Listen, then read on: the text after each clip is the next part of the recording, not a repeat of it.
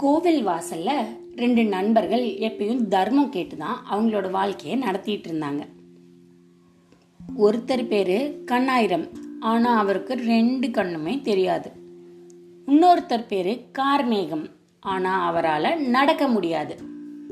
ரெண்டு பேரும் அங்க உட்காந்து தர்மம் கேட்டு அதுல வர காசுல வாழ்க்கையை நடத்திட்டு வந்துட்டு இருந்தாங்க. ஒரு நாள் அந்த ஊர்ல இருக்க ஜமீன்தார் வீட்டுல ஊர் மக்கள் மொத்த பேருக்கும் விருந்து. ஜமீன்தாரும் கோவிலுக்கு வந்து சாமியை தரிசனம் பண்ணிட்டு போகும்போது இவங்கள பார்த்து நாளைக்கு எங்க வீட்டில் விருந்திருக்கு ரெண்டு பேரும் மறக்காம வந்து கலந்துக்கங்க.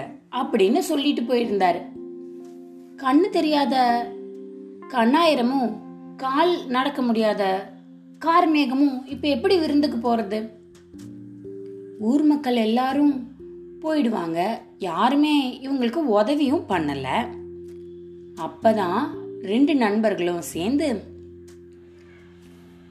நீ என் தோல் மேல ஏறிக்கோ. கால் நடக்க முடியாத கார்மேகம் இருக்கார்ல அவரு கண்ணாயிரத்தோட தோல் மேல ஏறிக்குவாரு. தோல் மேல ஏறினதுக்கு அப்புறம் இவர் வழி சொல்லும்போது கண்ணாயிரம் நடந்து போயிடுவாரு. கண்ணு தெரியாதவர் மேல நடக்க முடியாதவர் உக்காந்துருக்காரு. மேல வழி சொன்னா கீழே உள்ளவர் நடந்து கூட்டிட்டு போயிடுவார் இல்லையா? சுலபமா ரெண்டு பேரும் போய் ஆசை தீர விருந்த சாப்பிட்டுட்டு வந்தாங்க. நண்பர்கள் உதவி பண்ணிக்கிட்டா தனி சுகம்தான் இல்லையா?